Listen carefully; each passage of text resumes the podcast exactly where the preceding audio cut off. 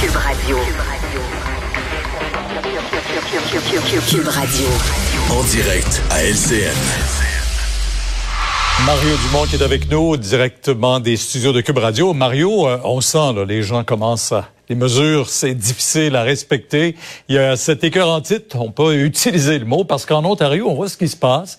Euh, il y a beaucoup de pression maintenant sur M. Legault et sur tout le système de santé au Québec. Ouais, mais même en Ontario, il y a des gens qui chialent, des gens de la santé ou de la santé publique qui disent ah, là, on fait ça trop vite. il n'y a pas de facile pour personne, Pierre. Mais oui, Monsieur euh, Legault subit beaucoup de pression de partout, hein. Euh, des, des, gens du monde économique, des gens qui veulent la reprise du sport, dans son caucus, dans sa boîte de courriel ou de courrier, ça vient de partout là. Hein?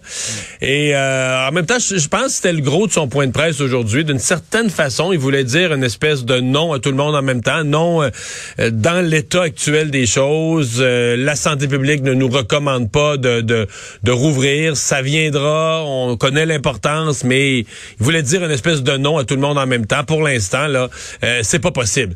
Et Pierre, euh, on, est tous comme contents, là, par exemple, les hospitalisations, là, que ça arrête de monter. Puis là, aujourd'hui, on voit ça, ah, moins 14, ça a baissé un petit peu. Je vais être plate, là. Ça a baissé de 14, une journée, il y a eu 98 décès. Ah, il y a eu 98 décès. Pierre, un décès, là, c'est compté comme une sortie d'hôpital. Les entrées de l'hôpital, c'est tout du monde vivant, mais les sorties d'hôpitaux, c'est pas tous des gens vivants, là.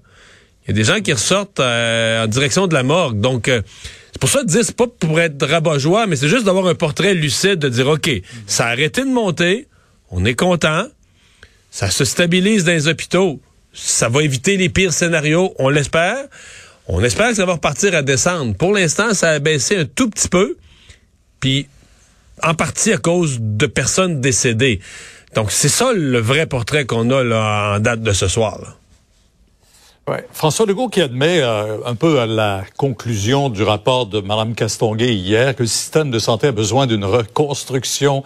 Mais à chaque fois qu'on parle de ça au ministère de la Santé, on a l'impression qu'à chaque fois qu'arrive un ministre, il y a un plan de reconstruction ouais. qui fonctionne pas toujours. Ouais. Par contre, là, aujourd'hui, Christian Dubé a donné les premières lignes. Il a dit, d'abord, il a dit que ça allait venir dans les semaines à venir, mais euh, était pas dans une réforme de structure puis de changer un peu le, nom de chacune des structures.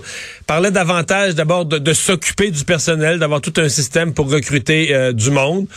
Après ça, il va falloir avoir en place, je dirais, euh, un système de gestion axé, là, je reprends les mots de la commissaire euh, sur les résultats. Il falloir arrêter de gérer des, des processus puis du fonctionnement puis de s'assurer que les soins sont donnés, que l'argent qu'on met donne des résultats.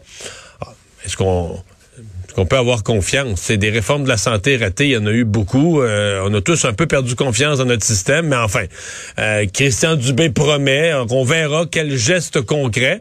Mais le, cas de la main d'œuvre, quand il dit qu'il faut s'occuper de, des gens qui y travaillent, je pense que c'est une évidence. À l'heure actuelle, parmi tous les problèmes que connaît notre système de santé, malgré la nouvelle convention collective, malgré les primes, malgré les surprimes par-dessus les primes, on n'est plus capable de trouver des gens. La méthode Toyota, là, il n'y a pas, pas quelqu'un qui nous avait dit la méthode Toyota qu'il faudrait. Là, on n'est plus capable de trouver des gens qui veulent, qui ont le goût de travailler dans, dans ce système de santé, et c'est un vrai problème. S'occuper des gens. Mm-hmm. Ah oui, vraiment.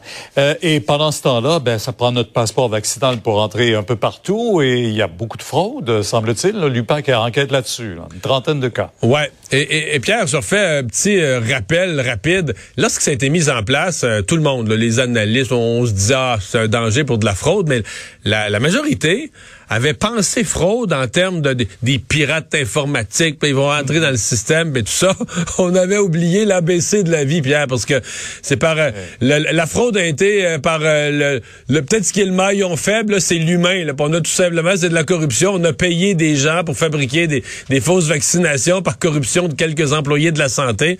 Fait que c'est pas passé par des génies ou des pirates d'informatique, ça s'est fait d'une façon pas mal plus simple. Ceci étant dit, c'est inacceptable. C'est à la fois une fraude de des, affaires gouvernementales, mais aussi une mise à risque de la santé des autres, de la santé de la population. Et tant mieux si les autorités policières, tant mieux si l'UPAC sont là-dedans. Je me permettrai une dernière parenthèse. Si j'étais à l'UPAC, si j'étais aux communications de l'UPAC, je me dirais, ouais, après tout ce qui s'est dit sur notre incapacité, des vieilles enquêtes qu'on n'arrive pas, là, ils ont un sujet actuel, les passeports, le passeport vaccinal, un sujet qui touche la santé des gens, qui intéresse la population, et l'occasion d'épingler une gang de fraudeurs. Il y a une sacrée belle occasion pour l'UPAC de refaire son image, là. Il va falloir le faire rapidement, l'arrestation de ces gens-là. OK, Mario. Au revoir, bonne fin de journée. Alors, Vincent, ben, dans les euh, jours à venir, euh, il fera pas chaud. Non, on arrive dans une vague de froid. Il faudrait s'y préparer. Euh, excuse-moi, mais c'est commencé. Moi, je, d'habitude, je rentre à 6 heures le matin à TVA, puis il fait plus froid quand, dans le milieu de l'après-midi quand je m'en viens ici. Ça s'est radouci. Mais là, aujourd'hui, il faisait bien plus froid après-midi que la nuit passée. Là. Oui, ça pince et ça va être comme ça. Ce qui, est dommage, c'est jusqu'à la fin de janvier. Fin janvier. Euh, on est vraiment dans une vague où le froid s'installe. Pas nécessairement des froids extrêmes, à part là, pour cette nuit et euh, le début de journée demain. On est en avertissement de froid extrême. Là où ça va varier vraiment, à peu près, je regardais partout au Québec, va faire moins 20 demain. Ce qui va changer, c'est le vent. Euh, comme à Montréal, le facteur vent très faible demain, presque aucun vent, c'est moins 23, quand même froid. Euh, mais à Québec, c'est moins 26, Chibougamau, c'est moins 31, tout ça pour le même moins 20. Mais c'est la colline parlementaire, là. Oui. Quand ils ventent, là. Oui, ça pogne euh, oh! dans ce coin-là. Euh. Je, je, me souviens, tu sais, moi, j'avais mon stationnement, là, comme derrière le Parlement. J'ai, à chaque matin, j'ai le souvenir quand je tournais le coin, là. Oui. Puis là, le vent arrivait. Parce qu'il y a un côté, tu étais protégé par le bâtiment. Le vent venait jamais de là. là. Quand tu tournais le coin, tu arrivais comme en avant. Là, puis là, le grand vent qui arrive du fleuve de Charlevoix, qui arrive de... Il y a un coin au complexe G aussi qui est, qui est pas piqué des verres. Eh, là, quand il fait froid l'hiver, tu penses que tes oreilles vont tomber. Là. Alors, préparez-vous à ça. Et euh, samedi aussi, froid quand même assez intense ça va se calmer, mais on va rester dans du moins 15, moins 17, moins 20, jusqu'au plus loin. On peut prévoir de façon précise, là, soit le 27, 28 janvier. c'est le mois de janvier? Oui, et euh, opération d'enneigement qui se poursuit, ça va compliquer lorsqu'il fait des grands froids. Les opérations, souvent, euh, c'est plus lent parce que c'est glacé. Je voyais qu'à Montréal, il y a eu des retards dans certaines euh, opérations d'enneigement des dernières heures sur certaines rues. Alors, si c'était marqué de ne pas stationner hier, ça se peut que s'il y a encore un banc de neige, ça va l'être encore aujourd'hui. Alors, surveillez les, les panneaux, la signalisation. Ou à Montréal, le fameux camion qui klaxonne sans arrêt pendant 11 heures euh, le soir et vous saurez qu'il faut déplacer votre véhicule. Merci Vincent. Merci à vous d'avoir été là. Rendez-vous demain 15h30. Je vous laisse au bon soin de Sophie Durocher. Bonne soirée.